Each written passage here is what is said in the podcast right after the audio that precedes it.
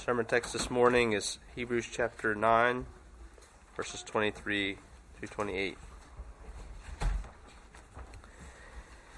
Therefore, it was necessary that the copies of the things in the heavens should be purified with these, but the heavenly things themselves with better sacrifices than these. For Christ has not entered the holy places made with hands, which are copies of the true, but into heaven itself now to appear in the presence of God for us. Not that he should offer himself often, as the high priest enters the most holy place every year with blood of another. He then would have had to suffer often since the foundation of the world. But now, once at the end of the ages, he has appeared to put away sin by the sacrifice of himself. And as it is appointed for men to die once, but after this the judgment, so Christ was offered once to bear the sins of many. To those who eagerly wait for him, he will appear a second time, apart from sin, for salvation. Let's pray. O oh Lord our God, we do thank you for your great salvation. We do thank you for the perfect cleansing work of Christ. We thank you, O God, that we can come before you this day and that we can worship you, that we can hear your word.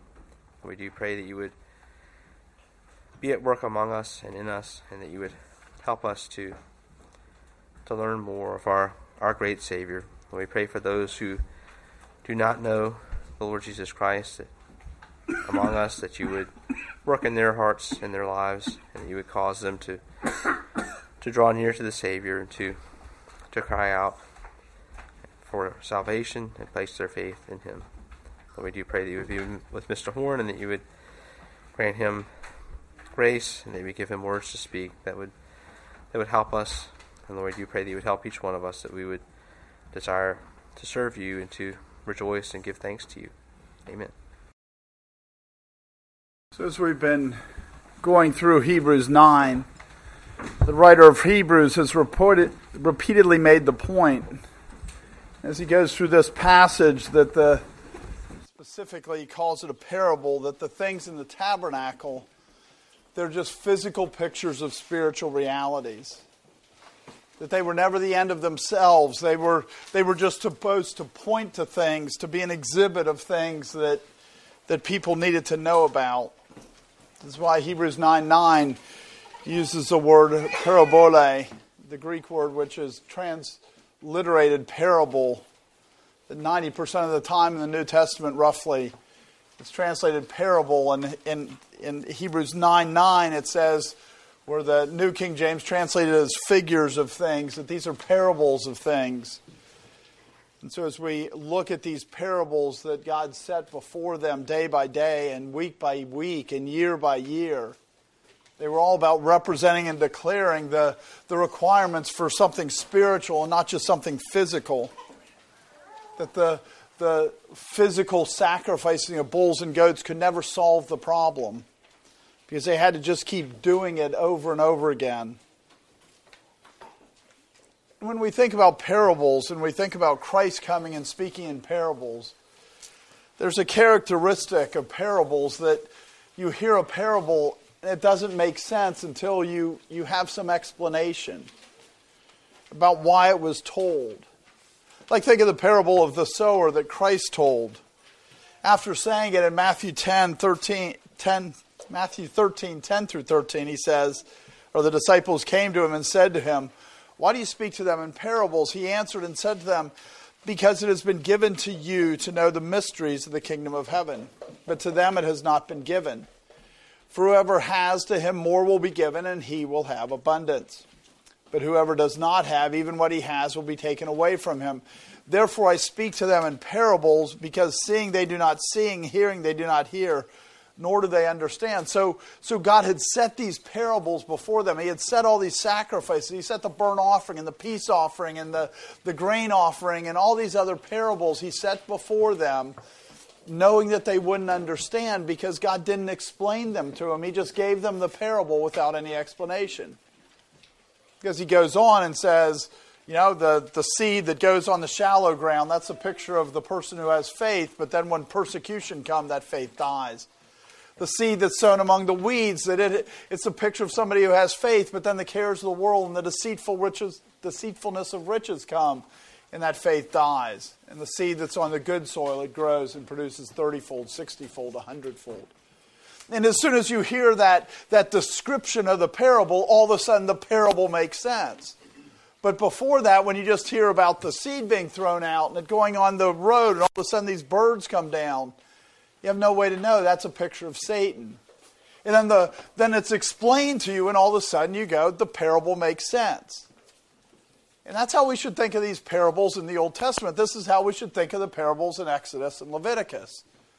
Is that it was given to them, it was right in front of them, they could see it, but because it wasn't explained to them, they didn't understand it, they didn't apply it right. They started to think that those sacrifices made them a special people of God, that those sacrifices meant that they were eternally atoned for because the high priest went in and make atonement once a year because they never had the parable explained to them. But when Christ comes, he explains these parables to us. We're supposed to look at the life of Christ and then be able to go back to Exodus and Leviticus and go, oh, that's what he meant. Because we have been given the explanation, while they have not. But that doesn't mean they didn't have a responsibility to understand and some of these things they could understand, maybe not the whole thing about the sacrifice of Christ, but they could understand with just a little thought that of course something more was needed than the blood of bulls and goats. It's not like other people didn't figure it out. David could figure it out. Psalm 51, 15 through 17. O Lord, open my lips, and my mouth shall show forth your praise. For you do not desire sacrifice, or else I would give it. You do not delight in burnt offering. The sacrifices of God are a broken spirit and a broken and contrite heart. These, O God, you will not despise. David understood that the sacrificial system was just parables. He got that it was just pointing to something greater because if God wanted the blood of bulls and goats, He could create the blood of bulls and goats. It doesn't take much reasoning to figure out that there had to be that there these things had to be signifying something rather than being the end. Because if they were the end, then why does God need man to be involved at all? If he likes to see blood of bulls and goats be sprinkled places, he doesn't need man to do that. It was obvious to anybody who thought about it that maybe they couldn't understand the parable, but to know it was a parable, they should have known it was a parable. And it's not like God didn't tell them either. How about Isaiah 1 23? Your princes are rebellious and companions of thieves. Everyone loves bribes and follows after rewards. Sorry, I grabbed the wrong verse there. Let, us go to Jeremiah. God told Jeremiah in Jeremiah 7 22 through 23. For I do not speak to your fathers or command them in the day that I brought them out of the land of Egypt concerning burnt offerings or sacrifices. But this is what I commanded them, saying, Obey my voice, and I will be your God, and you shall be my people and, and walk in all the ways that I've commanded you, that it may be well with you. When you think about the giving of the law before, you know, in Exodus 20, where they enter into covenant, he doesn't spend a whole lot of time. He doesn't spend basically any time other than saying you should rejoice and do sacrifices before me. He doesn't spend any time about the sacrificial system. He says to be right with me, all you have to do is obey my commandments. The sacrificial system is not how you become right with God. It was never how you became right with God from the beginning. And he tells to Jeremiah, you can just look at it and see. You entered into Exodus 24, the covenant, the first covenant, before I gave you any of the laws about sacrifices. So the laws about sacrifices can't be the end of it because I hadn't even given them to you. And he doesn't give the laws about all these sacrifices. All these sacrifices, he doesn't give them until they've already broken the covenant. They've already rejected it. They've already made the golden calf. They've already, they've already violated the covenant. And then God says, do these things. So those things can't be the end because they entered into covenant without God even telling them about those things. And they should have known that it would have required more than that. You know, one reason is because he didn't instruct them in all the offerings before they entered the covenant. Another reason that they should have known more, that it required more than the blood of bulls and goats. Because to leave Egypt, it required the blood of the firstborn of Egypt. It says in Psalms that they shed that blood so that the people of Israel could leave. And so, if that's what the sacrifice that was required to leave Egypt, what kind of sacrifice is required to go into the true holy place, to go into the true presence of God? Obviously, it required more than the firstborn sons of all of Egypt. And they knew that. They had it in front of them. Again, they may not have understood how all the things pointed to Christ, but they had to understand it pointed to something, that it was not the end. They should have understood that it required a better sacrifice because year after year they made these sacrifices, these sacrifices that the high priest would make. He would put the sins on the scapegoat and send the scapegoat out, and then he'd offer the other goat as a burnt offering. And then he'd have to come back and do it again the next year. If he actually made atonement for the sins of Israel, why does he need to do it again the next year? And so it was obvious by the repetition that this wasn't the real thing. This was just a picture of the real thing. This was just a figure. This was just a parable. This was the, the antitype that goes against a type. Something else obviously was needed.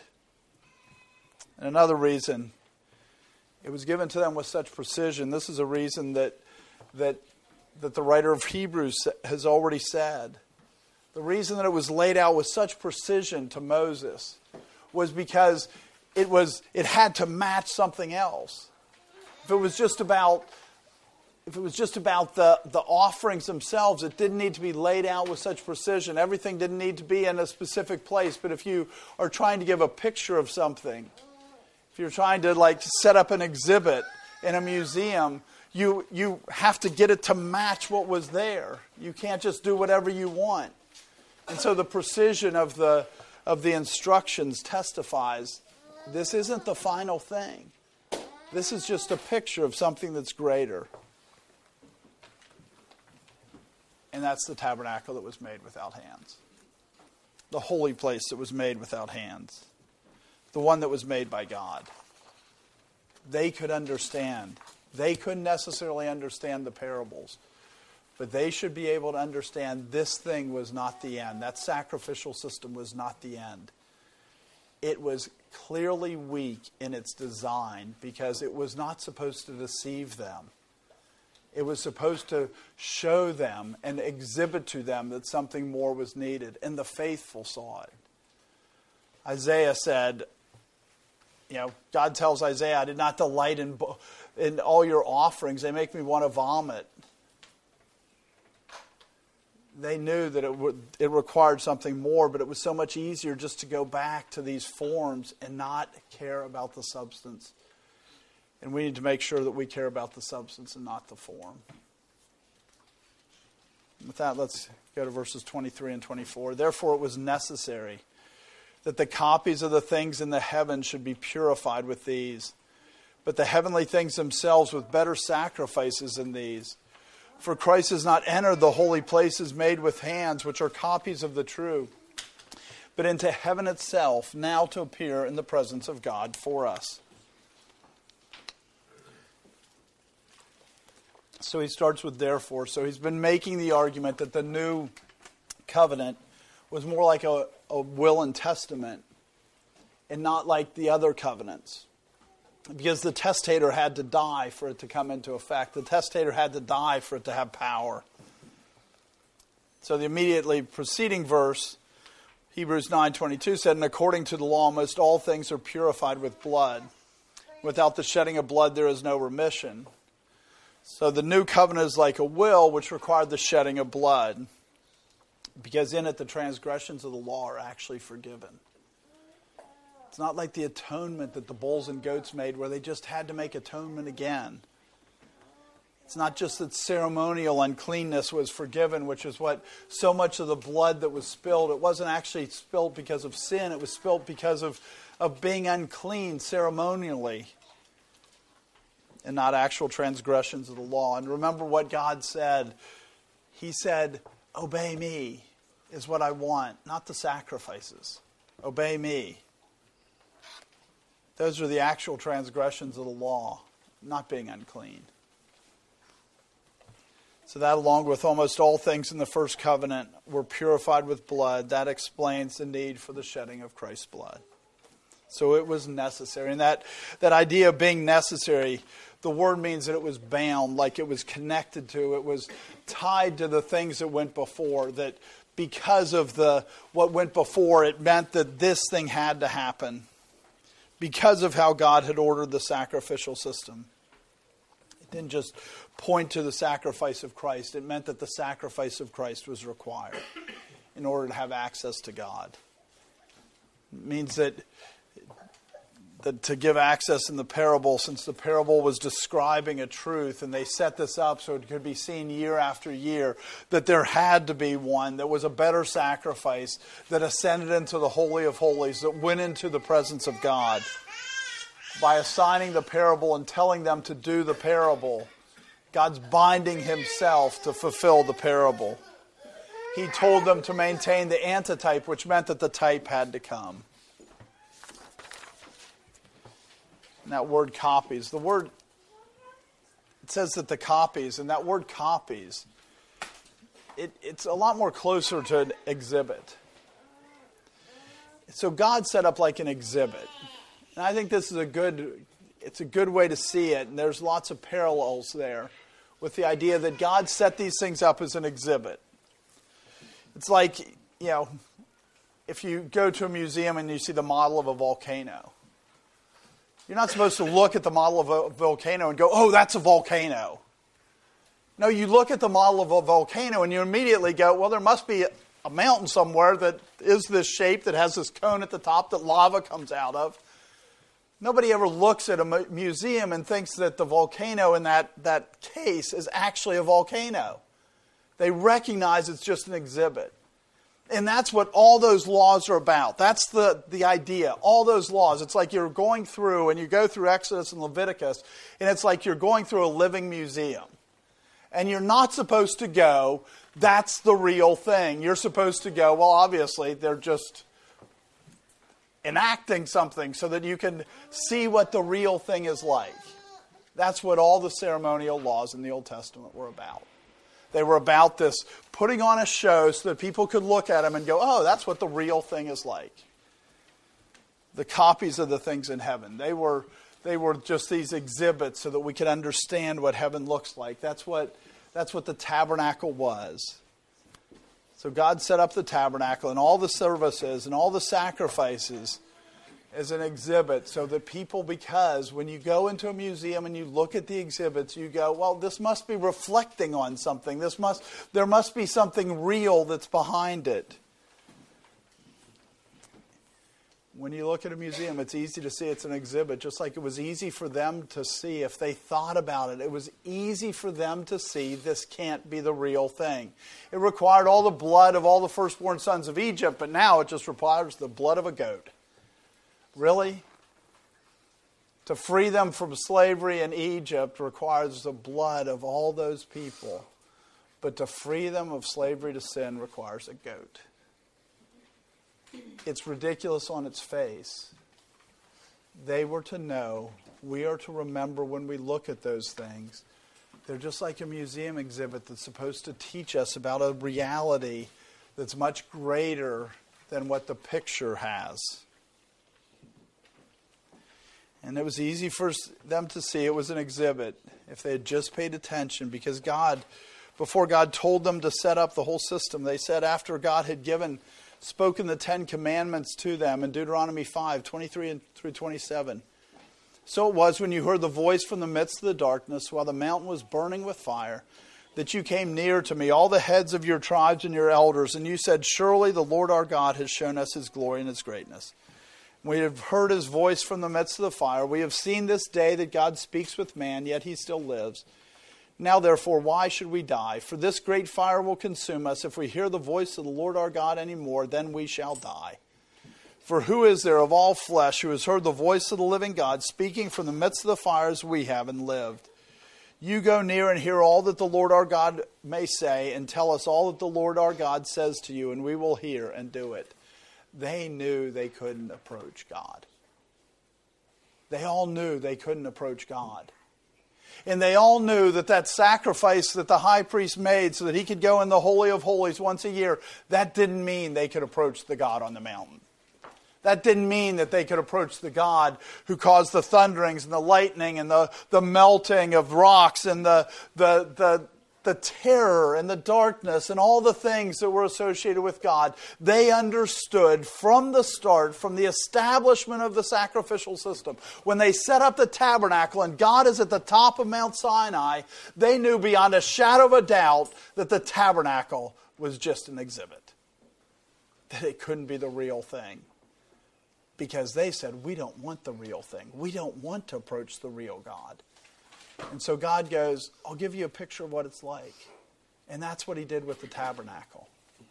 None of them, when they did the sacrifice in the tabernacle, none of them, when they, sat, when they went to the high priest and they anointed Aaron and consecrated Aaron and his sons, they didn't go, oh, now we can climb up the mountain. Because if they really thought it was the real thing, that would have been their response. Now we can climb up the mountain. But they all stayed at the foot of the mountain because they knew it wasn't real. They knew it was just a picture and not a reality. God had them set up an exhibit because they didn't want the real thing. That was too frightening to approach the Holy of Holies. That was too frightening to go into the presence of God.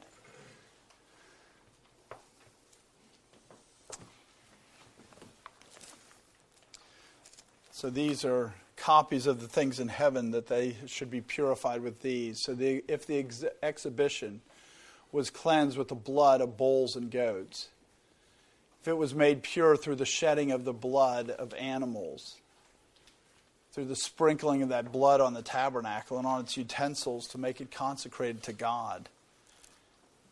But it didn't reconcile the people.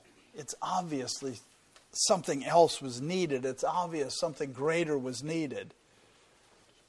They made those sacrifices, but it didn't mean they could climb Mount Sinai. It didn't mean they could actually approach the living God. It made it so that the high priest could go in behind the veil once a year for an hour or something, or probably not even that long. But it didn't mean they could go into the presence of God. They knew it was just a type, they knew it was just an exhibition. So the heavenly things. If the exhibit used the blood of bulls and goats, then what should we expect of the real? Think of that picture again of like in a, a museum where you have an exhibit of a volcano and they have, you know, they have the fake lava come out. Well, everybody knows that's not what real lava is like. Everybody knows that the real lava is completely different the liquid stone that comes out of a volcano is a lot different than anything that they put in a museum. It's like a science fair project where you mix, I think it's baking soda and vinegar together and it spews out. It kind of looks like a volcano. Nobody goes, that's a volcano. But if, if you have that as the picture of the volcano, you have to know real lava is a lot bigger, a lot greater, a lot more significant than the stuff spewing out of your science fair project. And so, if the science fair project required blood of bulls and goats, what blood's really required? In the true, what's required, if that's what's required just for the exhibit. It says the heavenly things themselves so to enter into the real heavenly things, the true things that those other things are just a picture of, it needs to have better sacrifices than those. It required categorically better sacrifices than the tabernacle required. It, all those bulls, heifers, goats, sheep, birds, grain, wine, all the things that they had to sacrifice that was required, that was just an exhibit of the holy places. So for the real one, it had to be much better. It had to be a much better sacrifice. It had to far exceed the types and the shadows that were in the offering of the old covenant, which ties back to Christ. For Christ, has not entered into the holy place made with hands. When Jesus Christ was sacrificed, it's not so that he could go behind the veil in the temple. It wasn't so that he could just go into the shadow. He was a better sacrifice because he was going to the true tabernacle, the holy place made without hands, not the holy place made with hands. All the detail layouts of the models, all these things about this is what the, the, the lampstand, make sure that you make it like it looked that I showed you up on the, on the mountain, all those things that, that Moses was instructed to make sure that he had exact copies of, that they were supposed to be made very precisely. It's so that they could be made with hands. It's so that they could be an exhibit. It's like somebody making a museum exhibit of a volcano. Everybody knows that means they couldn't make a volcano. All they could do was make an exhibit of it. Because if they could make the volcano, they'd just make the volcano. Why do an exhibit if you could make the real thing? but they were making it with hands which ties down back to the picture of Daniel 2, where it's talking about the kingdoms of this world. All the kingdoms of the world were made with hands, but then all of a sudden a kingdom will come after them that will destroy all those kingdoms, that will be categorically different because it's made without hands. It wouldn't be through the strength of man, it wouldn't be through the actions of man, it would be through God, what God does. And that's the same picture here. The true tabernacle is not made with hands. The true tabernacle is not made by the strength of man, it's not made by the work of man, it's made by the commandment of God. The tabernacle that Christ entered into was not a tabernacle that man could erect. Because we can only do physical things. That's the extent of what we can do with our hands. Without the work of the Holy Spirit, we are purely carnal. There's nothing spiritual about us. So, with our hands, there's no spiritual work we can do except through the power of God. so all we can do is make physical things. But when Christ came, Christ set up a spiritual tabernacle because he can do spiritual things, because he is spiritual. And he can erect spiritual places, and he can make it so that we can have a promise of going into the true tabernacle where God the Father dwells. So it's important to understand that the writer of Hebrews is saying holy places plural, not singular. Meaning that the holy, both the holy place and the holy of holies, both of those are exhibits of real things, but those things are just exhibits. I struggle a bit with understanding this because it says it's copies of heavenly things. But I think it's not that both places are in heaven. Both places are spiritual, though, and not just physical or not. I mean, they're yeah, not just physical. That's a good term.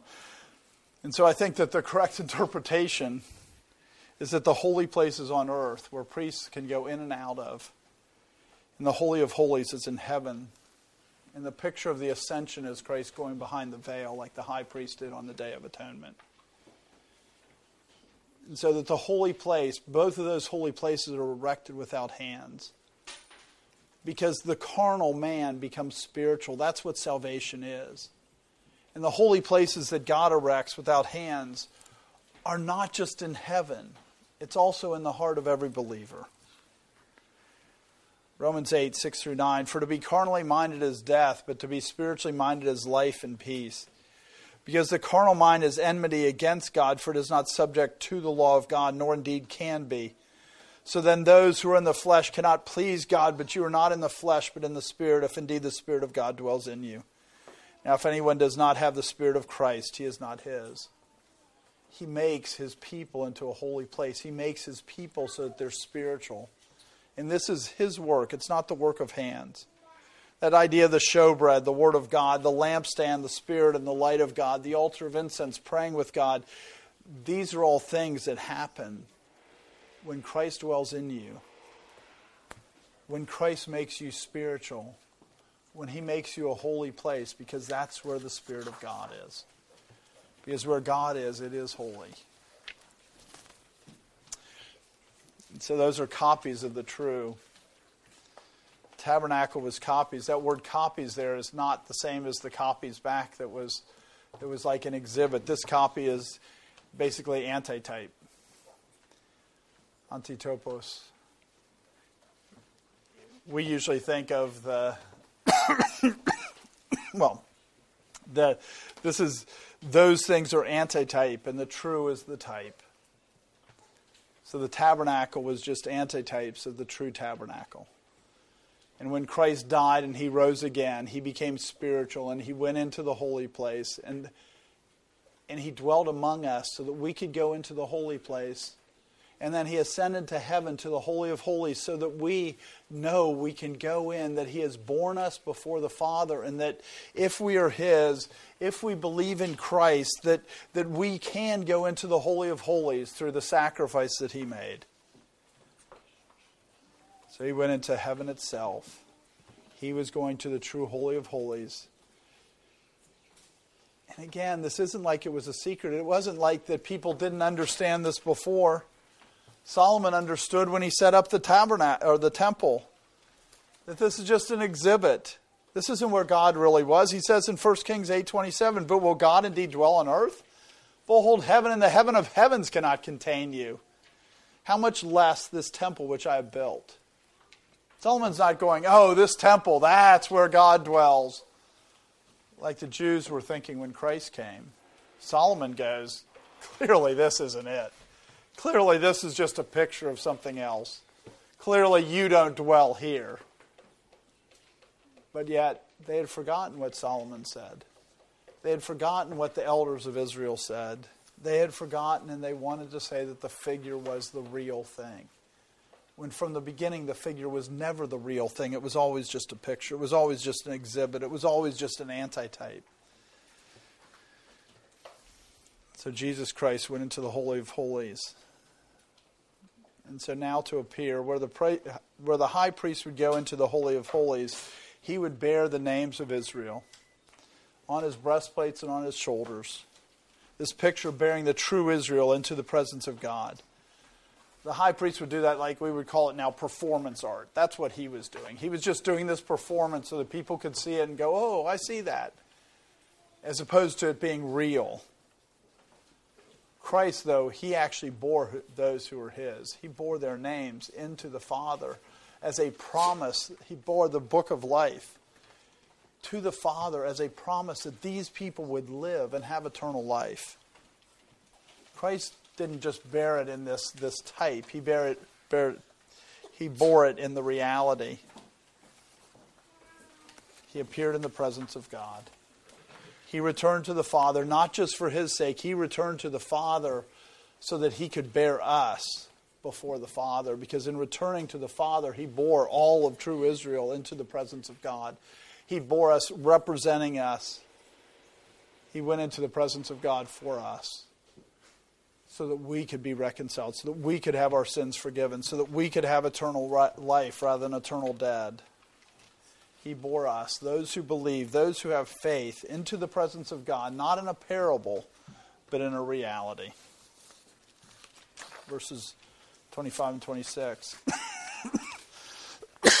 not that he should offer himself often as the high priest enters the most holy place every year with blood of another he then would have had to suffer often since the foundation of the world. But now, once at the end of the ages, he has appeared to put away sin by the sacrifice of himself. So, not that he should offer himself often. He died, and if you say, well, this is the picture, and the picture had to be done every year, so when he died, doesn't he need to start to die every year? And the answer is no, he doesn't need to keep dying.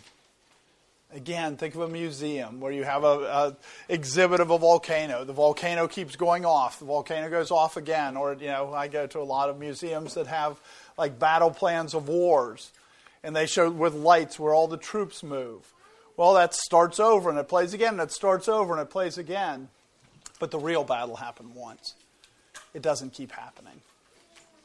And so when we look at it, you don't go, well, the battle had to happen every year because the exhibit keeps repeating you go, the fact that the exhibit keeps repeating proves that it's not the real thing.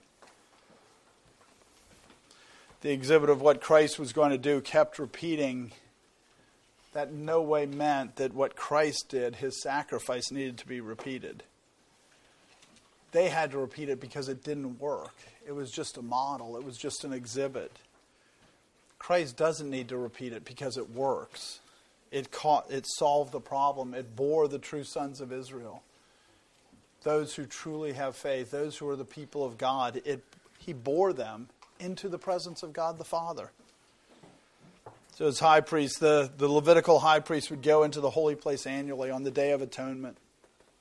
He would kill a bull for himself and for his house, and he would release a scapegoat.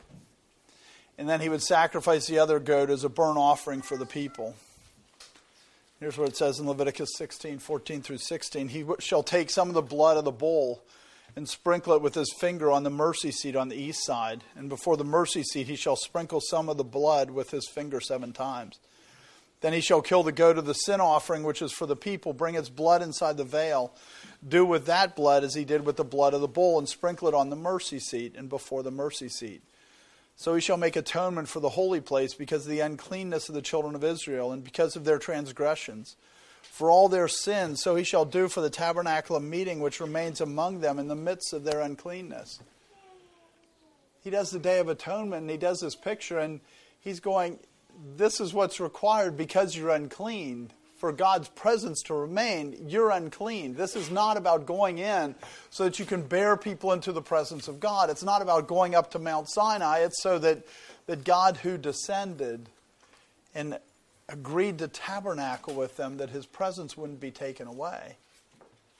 It didn't solve the problem. It wasn't the, the exhibit didn't pretend like it was actually solving the problem. It didn't pretend like it was actually removing the sins, cleansing the sins, making a holy people that could go into the presence of God.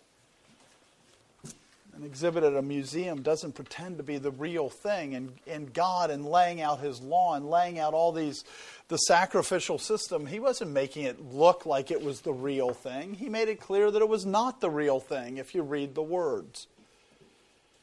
So the high priest enters the most holy place. His entering in the most holy place was a picture of Christ ascending to the Father to sit in his presence forever evermore.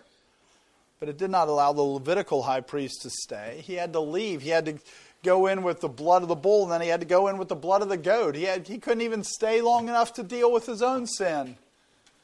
He couldn't go in and say, I can stay after I've dealt with my sin. For the people, he had to go back out and sacrifice the goat. And then he would have to repeat it again as testimony that it didn't actually make atonement for the people. It didn't actually cause their sin to be removed. It didn't work. He would go every year with the blood of another.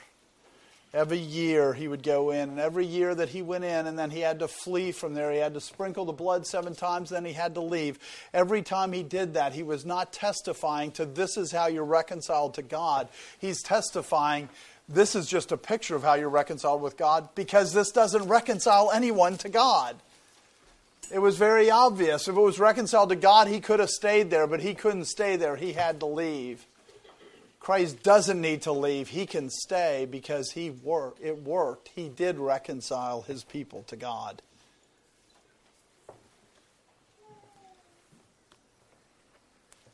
Couldn't be the substance. It could only be an exhibit because he had to do it year by year. And if Christ was the same way, then he would have to suffer often. If that repetition was required, if Christ's sacrifice was required to be repeated, then it had to be there from the start. Because if, the, if that was what it was supposed to be an exhibit of what God did annually, then God would have had to do it annually. He would have had to do it time after time after time since the foundation of the world every year Christ would have had to be crucified. So if it's not finished in Christ, then it had to always be there in Christ. If it was more than once, then it always had to be made. And we know people were saved before. And so, so God is saying through the writer of Hebrews, look, you can understand. Like, look at Enoch, Genesis 5.24. And Enoch walked with God, and he was not, for God took him. We know Enoch was saved. Seth was probably saved. That seems likely. We know people were saved right from very early. So if it was going to happen more than once, then Christ had to be sacrificed then. He had to be sacrificed before Abel made the, the offering that was acceptable to God. He had to be sacrificed that early. But Christ wasn't sacrificed that early, which means it can't repeat. It has to be once. The exhibit can be repeated over and over again, but now once, only once, can, does Christ need to be sacrificed because it is what the other one was just a picture of. So he was not, but now, once at the end of the ages, Christ was sacrificed once. That word translated end you know, it comes from more from the idea of completeness rather than like the limit or the extension. So through Christ's coming, the ages are complete. God has done various ways to represent reconciliation to himself through Noah, through Abraham, through the sacrificial system of, of Moses. But there's no new ages coming. They were completed in Christ. These are the last days. That's the same thing that the last days mean. God doesn't need to come and do something else. He's going to come, says in these verses, He's going to come not for salvation, or excuse me, He's going to come not to deal with sin, but for salvation. But it's done. There are no more ages. There is no more figure that we should expect except Christ to come to bring us into the Holy of Holies. That's all that's left. It's the end of the ages. He sacrificed once to end all those other ages, all those other systems that were these pictures. Now that the substances come, we don't need the shadows, and there won't be another shadow because the substances come. The, but once at the end of the ages, he has appeared. Again, this word appeared, when you read appeared, we can think of appeared mean a lot of different things, but this means shining, is what it comes from. This isn't just like oh, it's subtly. You can see him off in the distance. This is, it's coming. He's coming with boldness. He's coming with a bright glow. He's coming so that you can't ignore it, that it can be seen. He's making it as plain as he can make it. The sacrifice of Christ, he made it as plain as possible to the nations. And he appeared. He came and he did this to put away sin. That word put away means to cancel, to make it have no effect where they would go in and they would offer these sacrifices year after year, and they'd have to come back and do them again. They'd offer a burnt sacrifice because they saw this sin in their life, and then they'd have to see another sin, and they'd have to offer another burnt sacrifice. And all of them showed they didn't deal with sin. All those exhibits that God put in place didn't actually deal with sin. It dealt with physical consequences. It dealt with the uh, repent or uh, all these things with hands. It dealt with it didn't deal with the spiritual forgiveness of sin. But he has appeared to put away sin by the sacrifice of himself. He came to destroy sin. And it worked, or he would have to keep being sacrificed. He doesn't need to keep being sacrificed, which means that his sacrifice worked. And I think in a lot of churches, they don't believe that his sacrifice worked. They don't believe that Christ came to deal with sin, to put away sin. They just think Christ came to forgive people of their sins, but that's not what the Bible says. He came to cancel it, He came to deal with sin, He came to fix the problem. He came to make it so that a people can go into the Holy of Holies. That's why Christ came, and that's why He sacrificed Himself not to do what the sacrifice of bulls and goats did, which is make people feel better about themselves without actually fixing the, the, the problem that they had with themselves. That's what the sacrificial system did. They went to the museum and they saw the exhibit and they go, Ooh, we know things now. Instead of actually seeing the reality and going, Now we actually understand. That exhibit didn't solve any of the problems. He didn't want the blood of bulls and goats, he wanted a contrite heart. And so, so Christ made a sacrifice of himself so that he would have a people that would obey him.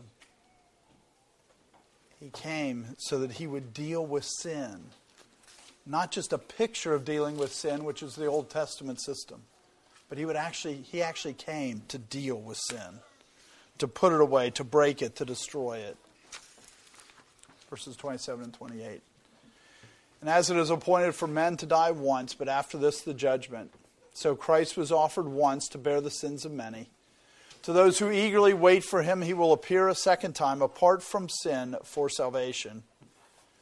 So as it is appointed through the sin of Adam, through the sin nature that we bear through our existence, throughout our existence. Since the wages of sin is death, it is appointed, there's a correct expectation that all of us were born to die. Because this is what sin does, and all of us have sinned. All of us are conceived in sin, all of us have a nature of sin, which means that when we're born, and that word there of appointed is more like reserved. When we're born, we are reserved, death is reserved for us. Doesn't mean that you necessarily have to come to the appointment. God can be like Enoch and he can take you away. But it's as soon as we're born, we all recognize that it's just a sign that you're going to die. That's what birth is. It doesn't mean that there's not a lot of other things there. But birth is, when that baby is born, right away you know. That means that unless Christ returns and there's a new heaven and a new earth, they will die. It's appointed for men to die once. They experience death once and only once. There's no idea of reincarnation like I think it's Hinduism and other places want to pretend because that way they can escape the judgment. No, it's appointed for men to die once. And then after this, after death, that's just physical death. Spiritual death is far more significant. Physical death is just about your body. Spiritual death is far more significant because it lasts forever and there is no end. There is no expectation of an end. There is no appointment that somehow this will stop.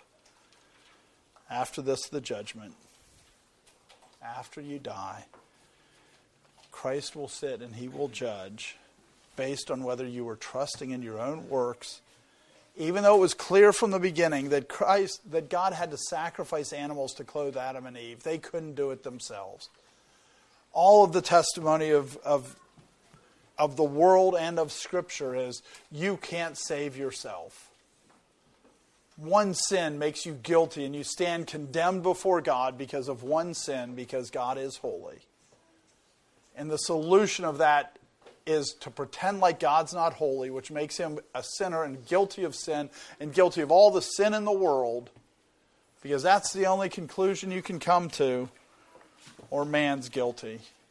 And we deserve condemnation, and something else needs to happen because God can rightly send any of us to hell because one part of the law, breaking anything, disobeying any commandment, is worth eternal damnation. That's been t- clear from the beginning. Your own works can never reconcile you to God because they always fall short of the glory of God. And you'd have to make a God that was not glorious for him to accept you without dealing with your sins. We need works that will not fall short of the glory of God, and only Christ can do that. We can't do works that will not fall short of the glory of God. Sin is mixed in everything we do. It's the nature of our nature. Only Christ can make atonement to actually bring us into the presence of the Father. So Christ was offered once because his sacrifice was, was sufficient. It wasn't like the, the, the goat and the scapegoat. It wasn't like the bull that the high priest had to sacrifice year by year that all just pro- proved their insufficiency his single sacrifice, he suffered once, that proved that it was sufficient because he could ascend to the Father. He could go into the most holy place. We don't see him now as a testimony that his sacrifice was sufficient. It wasn't like it wasn't like Aaron sacrificing the bull and he goes in and sprinkles it on the altar and then runs out. Where he has to make sure he has a big enough cloud of incense so that he doesn't see the glory seed because then he'd die. Christ could ascend and he can sit in the presence of God. He can sit at his right hand. And so we shouldn't expect to see him because he's not driven out like the Levitical high priest. Christ was offered once to bear the sin of many, the sins of many. And so, just like the Levitical high priest, it's that exhibit of bearing the children of Israel on their breastplate with these jewels, bearing them into the presence of of, the God, of God. Christ wasn't the exhibit, he actually bore those who were the elect, those who God was going to save or had saved. He bore them into the presence of the Father through his sacrifice. He bore those precious people that were precious because he made them precious, because he declared them precious. And he, ascend, he died and he ascended to the Father, and he bears the true Israel into the presence of God, into the eternal presence. So we can say, if you're saved, you can say you have citizenship in heaven because Christ has borne you there. But that produces a real effect now. And that real effect is that we're eagerly waiting to bear the sins of many to those who eagerly wait. Eagerly wait's not a bad translation, but the the Greek carries something that the idea of seeing something afar off and having a desire for that, having it's like you see it and you know it's there. It's not doubt, it's about faith and having ho- hope that that those who are saved, they're looking towards the day when Christ will return. They're looking towards the day when they will be brought into the Holy of Holies. They're looking towards the day when they will be resurrected physically so that their sin will be taken away and they can be in the presence of God forevermore. So, this is for those who eagerly wait for Him. We have to be eagerly waiting for that day of judgment. And when we think about it, right, broad is the way that leads to destruction. There are many who go by that path. And the whole world will be judged by fire, just like the picture of Noah's flood, where all those billions of people died. And it was probably billions. And they all drowned except for eight. And Noah was supposed to say, This is a good day. Because God said, I cannot strive with man any longer. Their sin just, I'm not putting up with their sin any longer, and he killed them. So Noah could say it was a good day, even though, though all those people died. And we're supposed to be eagerly waiting for the day when Christ returns, even though most people will be sent to hell. For wide is the path that leads to destruction. There are many who go by it. We're still supposed to be eagerly waiting for that day because, for the same reason Noah should have been, because we're saying sin is being put away. Christ came, He died to put away sin. He came to make an end of it. And when He returns, He will defeat the last enemy, which is death, and He will cast the things that offend and those who practice lawlessness. He will cast them into the lake of fire, and the world will be the holy place. And it will be the Holy of Holies. And God will dwell here. And even though there's all those things that you can think of, all the suffering and all these other things, to be a Christian means you eagerly wait for that day. You eagerly wait to see sin destroyed. You eagerly wait for sin to be destroyed in your life. You eagerly wait for sin to be destroyed in the world. We have to be eagerly waiting for that judgment. We need to say with John in Revelation 22 20, He who testifies to these things says, Surely I am coming quickly. Amen. Even so, come, Lord Jesus even after prophesying all the death, all the destruction, all these things that were going to happen, John's response will, even with that, even come. Come quickly, Lord Jesus. That's what it looks like to wait eagerly. Are you waiting eagerly for the coming of Christ? He will appear a second time. He will appear at the end of this age. He started this age, and he will appear at the end of this age when the heaven and earth will be remade, and he will bring the most holy place with him to earth and full reconciliation will be made between God and man. And we'll actually be able to ascend Mount Sinai. And we'll actually be able to go into the presence of God. And we will be like Moses, who could go into the presence of God and wasn't terrified. And he was just a picture of the law. Mount Sinai is just a picture of heaven, of the Holy of Holies. But when Christ returns, he will appear a second time so that we can go into the Holy of Holies. He'll bring the Holy of Holies with him. God the Father and God the Son.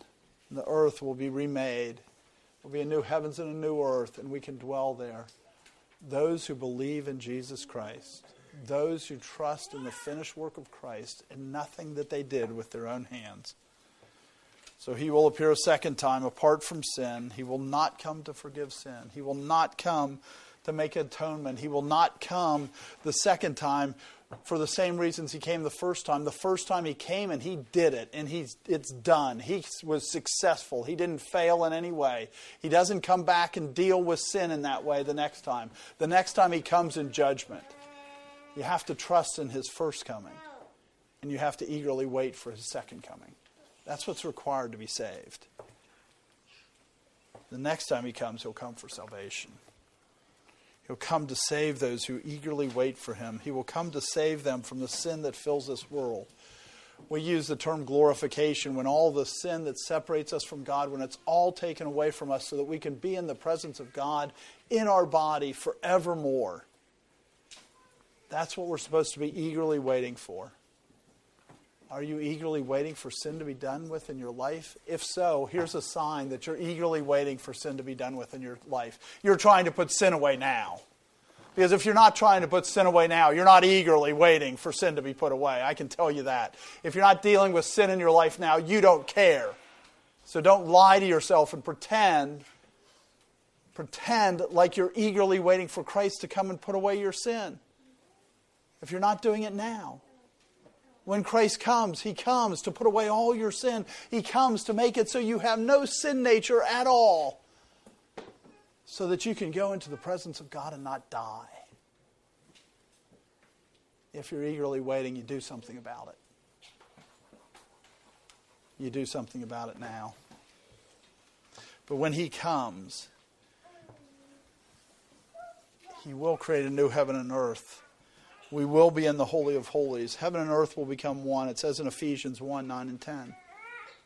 Having made known to us the mystery of his will, according to his good pleasure, which he purposed in himself, that in the dispensation of the fullness of the times he might gather together in one all things in Christ, both that which are in heaven and earth, which are in heaven and which are on earth in him. He is going to make everything reconciled. He's going to bring everything together so that earth itself will be in the Holy of Holies. Isn't that an amazing thing? But he does that by putting away sin.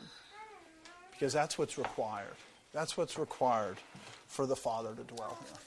That's what's required for the glorified Son to dwell here eternally.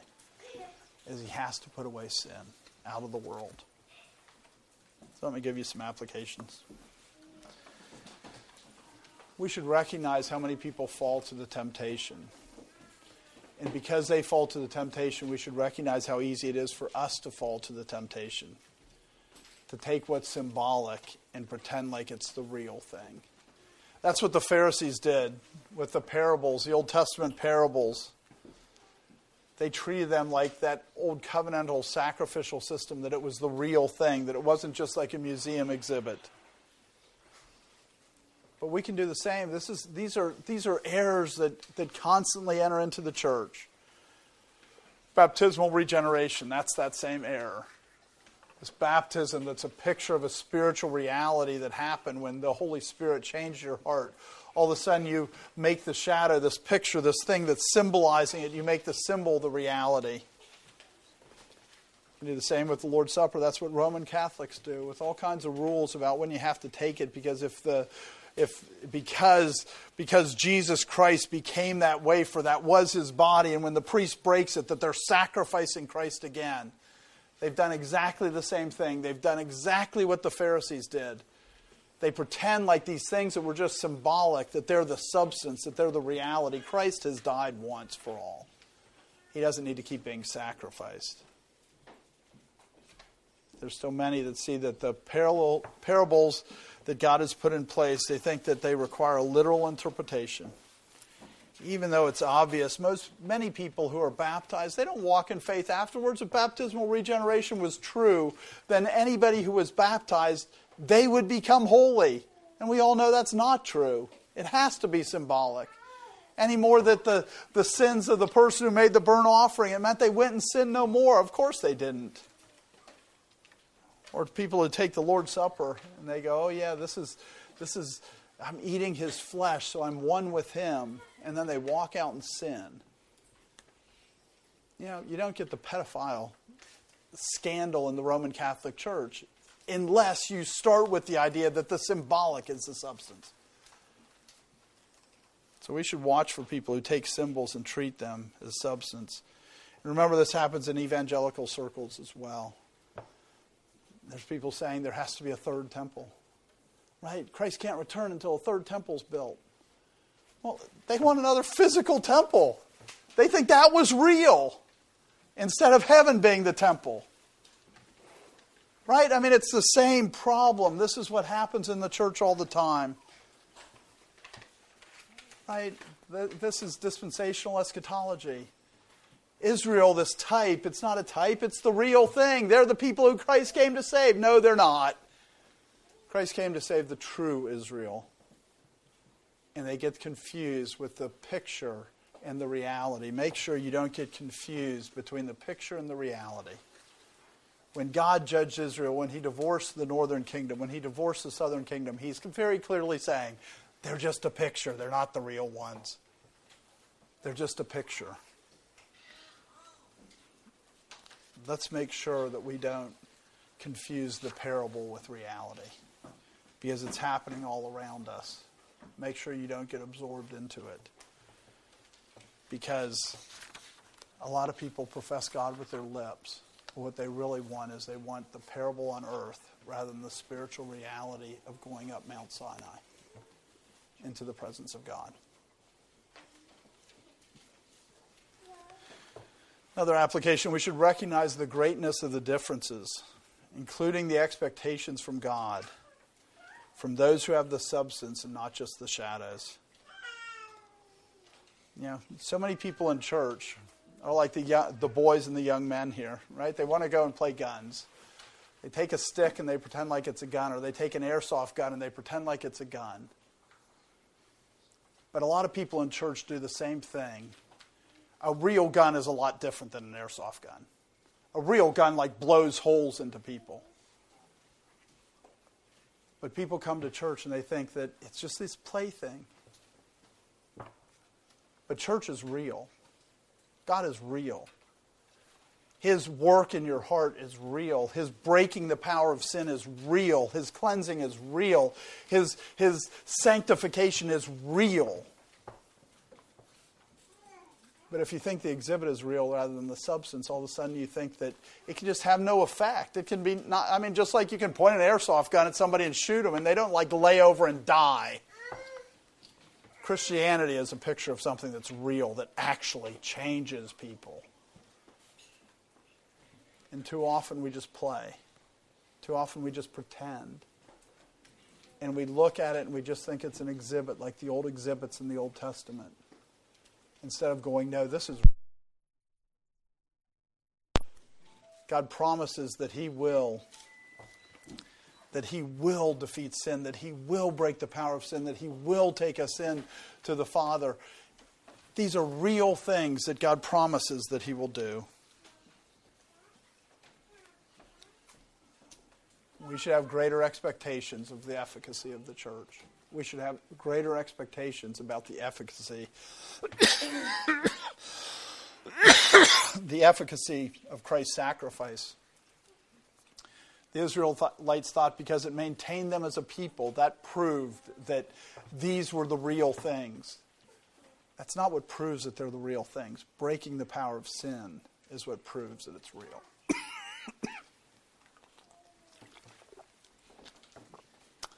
Another application. Consider how many animals God has killed. Even King Solomon killing 20,000 bulls in one day. Think of the scale of that whole system. How it was implemented. It was all implemented. All those millions of animals died for 1,400 years. So God could say, this other thing is far more important. He caused, he set up that exhibit so that people could look at it for 1400 years so that they could understand the significance of Christ's sacrifice. all that death, all that blood, all that should remind us of how serious Christ's sacrifice is. Don't belittle the sacrifice of Christ. Here's a way to belittle the sacrifice of Christ Jesus loves you.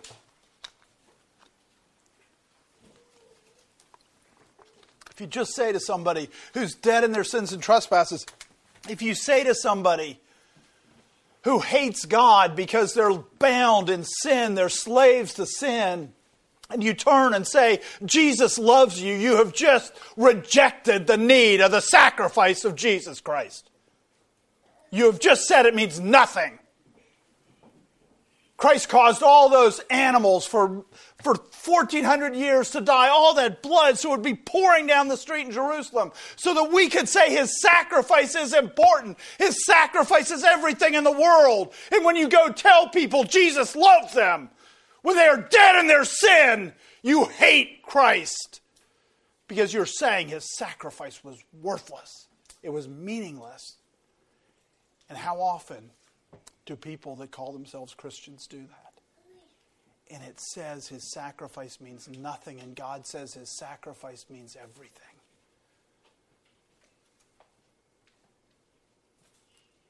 His sacrifice means everything. Let's make sure that when we're evangelizing, God said his sacrifice is what separates the sinners from those who will go into the presence of God. If you want to act like people will go into the presence of God without his sacrifice, you're even worse than the Pharisees. You're worse than the Sadducees. You're worse than the Israelites who God condemned. Christ's sacrifice means everything. We need to make sure in our evangelism that's what we're saying. And we, we just belittle it and say, Jesus loves you. This I know, for the Bible tells me so. No, it doesn't. It doesn't say that anywhere. That's a lie from hell because it means you don't need the sacrifice of Christ. If God loves you, you don't need the sacrifice of Christ. No, God condemns you. You need the sacrifice of Christ. A better sacrifice was needed than those millions of animals. That wasn't sufficient. The millions of animals was not sufficient for God to forgive a sin. Not a single sin. You understand the significance of Christ's sacrifice? We should be so hesitant to be flippant about it. When evangelizing, when talking to people who are struggling in the church, when talking to people who are struggling with assurance of salvation, don't be flippant about the sacrifice of Christ. Don't go, oh, I know God loves you. No, you don't. No, you don't. it's an incredibly dangerous thing to say because it's rejecting how significant Christ's sacrifice was. It minimizes the gulf between God and man. It makes it seem like God and man are close together. No, God and man are so far apart. All those animals, those millions of animals, could do nothing, nothing at all. But Christ, the perfect sacrifice, could accomplish what all those animals couldn't do. Don't minimize the sacrifice of Christ.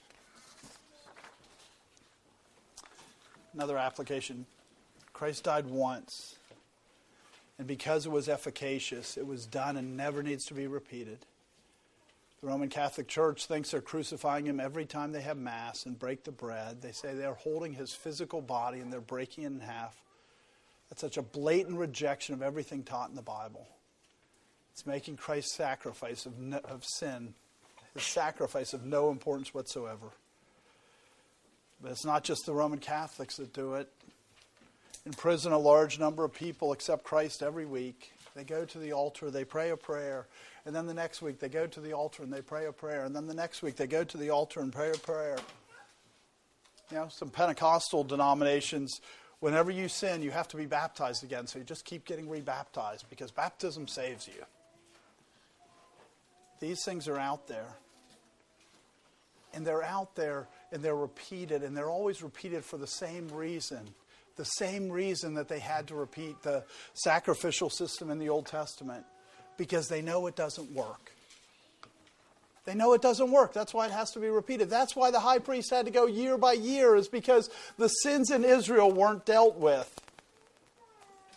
The reason the Roman Catholics, they, they sacrifice Christ over and over again is because they know that their system, it doesn't work at all. Nobody's cleansed. Nobody's sin is broken by that. So they just have to go do it again. The Pentecostals, oh, you sinned after you were baptized. Let's baptize you again.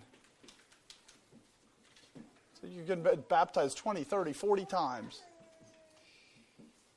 All of it shows these things don't work. Keep praying a prayer. Keep going to an altar. I'll pray a prayer with you. You're saved. Oh, you sinned. Well, I'll pray a prayer with you. You're saved. Oh, you're sinned. They repeat it because it has no effect. Make sure that you see the effect of Christ in your life. Because his work, it doesn't need to be repeated because it works. He actually breaks the power of sin. He actually takes you from being a slave of sin and makes you a slave of righteousness. It works, so it doesn't need to keep being repeated. The people who see it not working, they want to repeat it, don't want to repeat it. Instead, walk in it. Abide in Him. Walk in the Spirit not the flesh. Another verse. You know, this verse is very clearly against the full preterist view. And the reason that I raise this is a lot of you probably don't even know about full preterism. Full preterism is the idea that everything that Christ is going to do is done, including his second coming. And full preterism has been getting a lot of play because Gary DeMar, who is fairly well known in the homeschool circles, is at a minimum flirting with full preterism. If he's not actually a full preterist, he won't actually admit his position in a lot of ways. He kind of dances around it.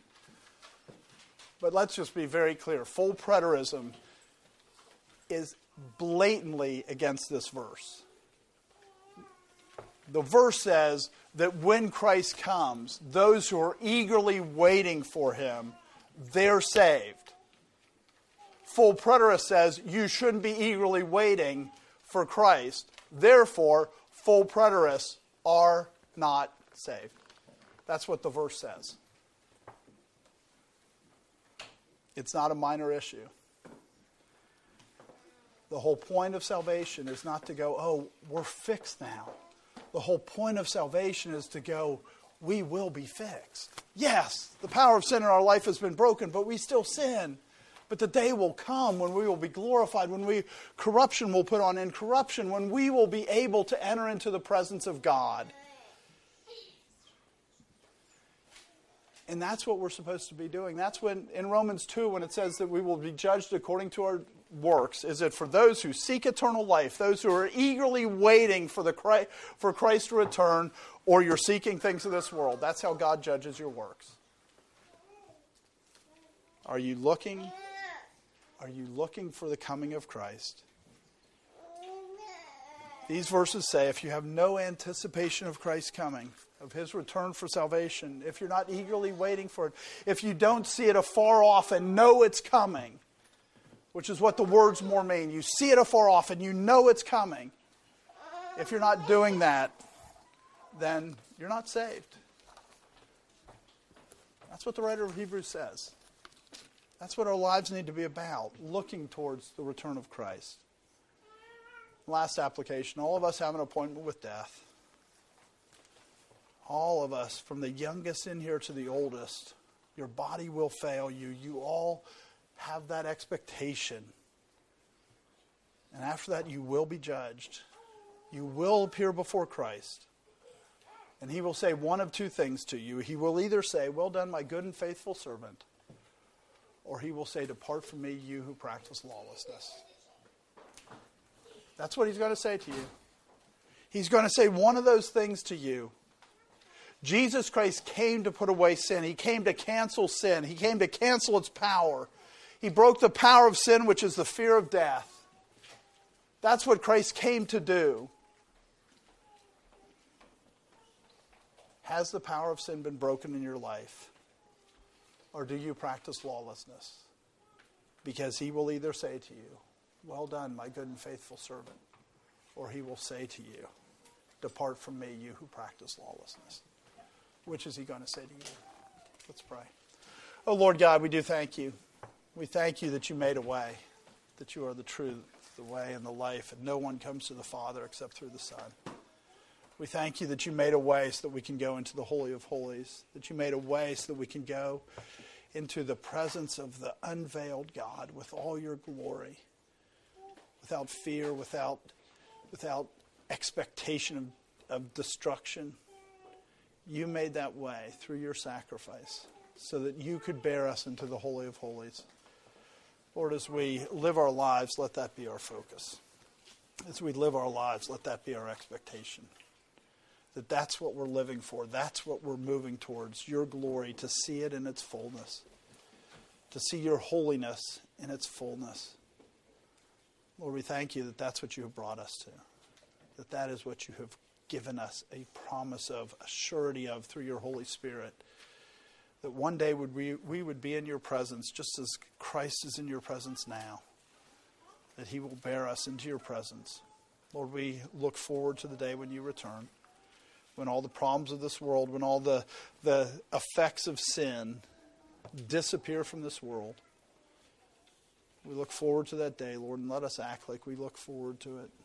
Let us put away sin in our lives now. Let us work to put away sin in the world around us. For you came to remake the world. Lord, as we as we think of this passage, let us let us apply it to our lives by walking as a people that have an expectation that you will return for salvation. We ask this in your name. Amen.